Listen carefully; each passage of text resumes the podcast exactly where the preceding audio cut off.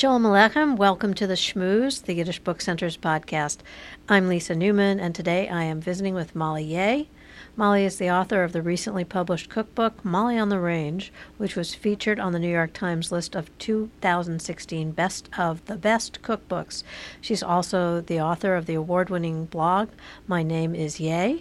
Molly graduated from Juilliard with a degree in percussion and is an alum of the Yiddish Book Center's program Tent Encounters with Jewish Culture. Welcome, Molly. Thank you so much for having me. Have been following you um, and your blog since you were a participant at Tent Food New York City. Um, and I yeah, was, it was exactly two years ago. Is that right? It's my two-year tent anniversary. Yes. oh, your tent anniversary. um, very sweet. I was intrigued, as I'm sure others have been, um, by your backstory. And how did you go from a degree in percussion to becoming a food blogger and cookbook author? I didn't plan for it to happen, but um, I went to Juilliard to study percussion, and what I found when I moved to New York was the amazing restaurant scene in New York. And that was partially inspired by one of my percussion teachers who would come to my snare drum lessons with tales of the best burger in town or snagging a reservation at Momofuku Ko or going to crazy pop-up dinners all around the city. And so he inspired me to take all my work study money and go downtown and try new restaurants any chance that I got. And I was just really inspired by all of the different cuisines in New York. And once I moved out of the Juilliard dorms into my apartment and I had a kitchen for the first time, I realized how much fun it was to cook all of this food that I had been trying. And so along that time is when I um, started my blog and I started posting recipes on the blog and blogging about my adventures in restaurants. And I just had so much fun with it. And uh, I just wanted to put all of my time into that. And you began to explore, I gather, your Jewish Asian culinary roots, yes? Yeah, yeah. I mean, I you could say that food is just my favorite way of learning about my roots and about my heritage and, and about other cultures as well. But um, one of my first food writing gigs was for the Jewish Daily Forward, and um, and I'd grown up with challah and matzo ball soup and brisket and all of that really hearty good stuff. But um, I would get assignments from my editor like, "Can you make a shavuot recipe?" And I'd be like, "Sure, of course." Then hang up the phone and immediately go and Google what shavuot was because I didn't grow up observing all the holidays. So a lot of these um, holidays I was learning about for the first time, and I was able to learn about them through de- developing recipes and through the food traditions and all of that. Did you grow up eating Jewishly? I did. Every time I was homesick, I had matzo ball soup, and uh, we made challah all the time, and latkes, and um, we yeah we celebrated the major holidays, but there were some smaller holidays that when I grew up and and started writing about food and Jewish food, I was learning about our time. Um, but yeah, I have a lot of that uh, Jewish bubby food in my background growing up. Your mother is um, from New York via Hungary, yes? Correct. Okay. And did she have a lot of recipes that got passed down? Or she, does she um, cook? Does your father cook? He's oh, got she, the. My, my mom, my mom cooks so much. She she is one of the inspirations behind why I love cooking so much. And so, um, yeah, she cooked and baked all the time. I woke up on like every weekend thinking it was normal to have a freshly baked scone or a freshly baked coffee cake on Sunday morning. Um, and you know, as far as family recipes, we don't have. It, it's really we don't have a ton. I mean, we do have recipes within our own immediate family that we make every year, but um, generations old recipes, um, I don't think that we do have that. I find that they're sometimes passed on in the kitchen, in the act of doing, but not written down, and it's always hard to try to backtrack and you know figure out how did they make that? It was so good. Do you try yeah, to yeah. yeah rediscover um, food that you remember but don't have it written down as to how to make it? Um, you know what? My mom a few years ago made me this big binder of all of my favorite recipes that she has been making since I was a kid. And so if ever there is like a kugel recipe that I have to have, I know it's going to be in that binder. Um, or her matzo balls are there, and, and her rugula is there, and um, and it's all really delicious things that I know that if I'm going to feel like a rugula on the farm, I have to make it because nowhere in town am I going to be able to find something like that. So we we might want to share with our listeners the fact that you basically went from Brooklyn to a farm on the sort of North Dakota Minnesota border, correct? So exactly. there's yes, yeah. it's a, you're not going to have as much access to rugula and other things. and and what's that like? And then how has that pushed you in the direction of food? Um, it it's a good challenge, and um, but it's been a really fun one because most of the people in my area they have never had challah, they've never had rugula or matzo ball soup. But when I give it to them and when they taste it and they see how delicious it is, it's it's so great to see that on their faces, to see them fall in love with this new food that I have grown up with. Um, and going the other way, though, learning about the food of this region, and um, which is very Scandinavian. My husband's family came over from Norway five generations ago, and so to be able to learn about things like lefse and krumkake and lutefisk has been what my favorite way of learning about this region and their culture. So it's really been this exchange of you know, trading a latke for a lefse because those are the two potato pancakes that we have around the holidays. And it's just so much fun and delicious. Well, it's kind of interesting because I always think that um, so much of Jewish food, um, like Jewish music, I sometimes make the analogy, um, borrows from place. And so, as Jews travel around, you you know, Sephardic is a little bit different than Ashkenazic um, in terms of recipes, etc. So it sounds like you're fusing a lot of this together. Hmm. Yeah, and um, that's interesting that you say that. That because Jewish food has grabbed from so many different cuisines throughout history. Um, it, it doesn't really seem like they've taken from Scandinavian cuisine yet. So maybe that's the start of something new. you never know. and, and um, as you say, every, it's like every culture has a potato pancake, probably, but not as good. Um, how did um, so you went to Tent Food New York City? Um, mm-hmm. How did that provide you with a connection or you know a lens in which to explore Jewish food? Um, and I wonder what the highlight to take away from that experience was. Oh my gosh, the whole thing was a highlight, truly, and um, I guess when I moved out to Grand Forks, I had never experienced a place where I was in such a minority. And um, to be in an area where there were maybe only three other Jews in town was such a new feeling for me, and it really took me by surprise.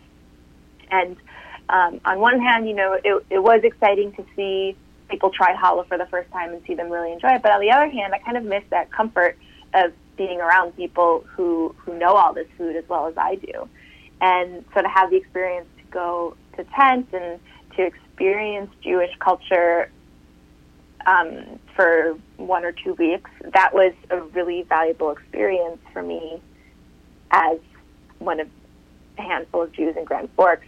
I just I, I love learning about the culture and the history and and getting to know other Jews my age um, and I was just, it was funny. We, ha- we have this Facebook group from Tent Food that I went on two years ago, and, and we still keep in touch. And just today we were all planning our next reunion and, um, and catching up with what we've all been up to recently. And, and it's just so cool to see what people are doing who are in that group and, and so inspiring. It's, there are a lot of exciting things going on in your cohort. There's no doubt about that. And um, yeah. how is it challenging to make the move from Brooklyn to the outer reaches? Yeah, it, it was challenging, but at the same time, it um, it felt like a shavasana at the end of a young, a long, hard yoga class because living in New York was it, it was crazy. And for the first five years, I loved it, and I really took advantage of all of the restaurants and the concerts and the um, and the parties every night, and I was out every single night doing things. But by the end of my time there, I was just ready to be a homebody and to work on my blog and work on the book and and um, just come home one night and or come home every night and cook dinner for my husband. And I just loved that sort of slower lifestyle. And so when I moved here, and suddenly I could have that lifestyle and the quality of life, it um, it was amazing. And do you see your Jewishness and, and love of tradition playing into the cooking, the farming, the melding of you know family backgrounds, etc.? Yeah, absolutely. I mean, I, I love that we are living in the farmhouse on land that my husband's family homesteaded five generations ago.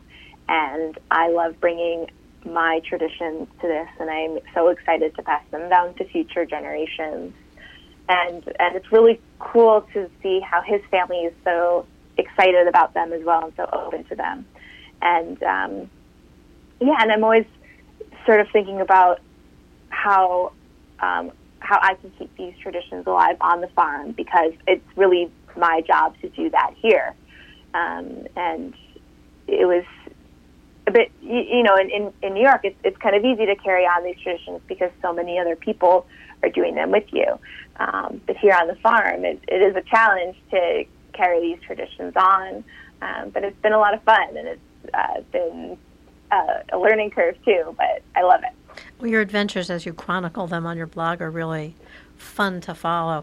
And I'm wondering if you can tell me a little bit about the cookbook and how that came to be and, you know, sort of how you imagined it and how it turned out. Yeah, so um, I, it's been about two years in the making now. And I basically started by making a list of all of my favorite foods. so foods from my childhood, like Lunchables and macaroni and cheese and dumplings, um, and then also foods that I fell in love with when I lived in New York and during my travels, like hummus and falafel and all the pizza that I had in New York, um, and then also foods that I fell in love with when I moved here, and um, and so I took that list and then I cut it in half and then I cut it in half again and and I got to work recipe testing and developing and um, and figuring out how to put my spin on this and, and what my mark was going to be on these various foods. And I really wanted to make sure that all the recipes in the book had meaning um, and that that they would be enjoyable for people to make. So um, I also wanted to include there, there's an illustrator that I worked with named Liesel, and I wanted to include um, illustrations of the foods and various equations. So there's um, um, a macaroni and cheese flow chart that you can kind of choose how much time you have and what cheeses you have and look in your pantry and see, okay, I have these ingredients and I'm going to follow this path to make this type of macaroni and cheese. Or I have a free day to make mac and cheese. I'm going to make it deep fried and, and you can go all these fun directions in it. So, so there are sort of fun, non-traditional recipes like that in the book too. And is there one that stands out for you? Um, I really like the schnitzel section. There is um, uh, a chicken schnitzel that is in a steamed bun, and it's inspired by this one month when I was in New York. I won a free month of schnitzel from the Schnitzel and Things truck by Wow. being their 5,000 Twitter follower. Yeah, it was insane. So I rode my bike to their truck every single day, and I got a schnitzel, and um, it was really unhealthy, but I just totally fell in love with it. And then that year, I was actually a schnitzel for Halloween. I made my own schnitzel costume. Nobody knew what I was. They thought I was a Long Island iced tea. um, but so I said, had my illustrator draw up a pattern for the schnitzel costume. So if anybody wants to make it for Halloween or for Purim, then you have this schnitzel costume. A Purim Schnitzel costume. Who could ask for more? and before I let you go, you mentioned that you've been sort of wrestling with the recipes sometimes for the holidays. Is there um, one recipe you'd like to share with us as we are in the holiday month right now? Uh, you don't have to share Ooh, the, well- the just sort of the overall idea of it. Um, well, there is a whole challah section in the book. There are a few different variations on challah, including one that I learned while I was at Tent, um, and it's actually it's a monkey bread, but rather than going the traditional cinnamon sugar route, my friend Talia, whom I met on Tent, she dipped it into za'atar. So it's a za'atar monkey bread, and there is uh, just kind of a garlic and onion labna for dipping. That kind of reminds me of um, like that French onion sour cream chip dip that I used to have when I was a kid. So that's a really fun dish to make, and that uses challah dough as well. Wow. And when you have occasion to get back to New York, is there one food that you seek out? I have two places that I go to every time, and one is Breads Bakery. Mmm, great place. I, yes, I am obsessed. I just got their book; it's amazing. Um, but I get a za'atar twist there, and their cheese twists are good, and a babka. And then, um, oh, and their rugelach. I love their rugelach too. And then I also always get hummus when I'm in New York, either at the hummus place or now Dizengoff is open. So I love going there. Fantastic. Um, and what are you working on now? Um, no, well, the harvest just ended today, so Wow. I'm actually working on feeding all of the farm workers tonight. right, well, then I should let you go. Um, but thank you so much for joining us. Um, keep up the blog, and we will be offering your book for sale at the, the Yiddish Book Center's online bookstore and on site bookstore. And for our listeners, can you just tell them where they can find the blog as well? it is at my name is Yeh. That's y e h dot com. Great. My name is Yeh dot com. Thank you so much, Molly, and we hope to have you here at the Yiddish Book Center, maybe in the kitchen someday soon. Thank you. Oh, that would be so much fun. Okay, well, we're on. All right. Take care. You've been listening to The Schmooze, a production of the Yiddish Book Center in Amherst, Massachusetts. To subscribe to this and other podcasts, visit yiddishbookcenter.org. I'm Alexa Sewing. Be well, be healthy, and tune in again soon.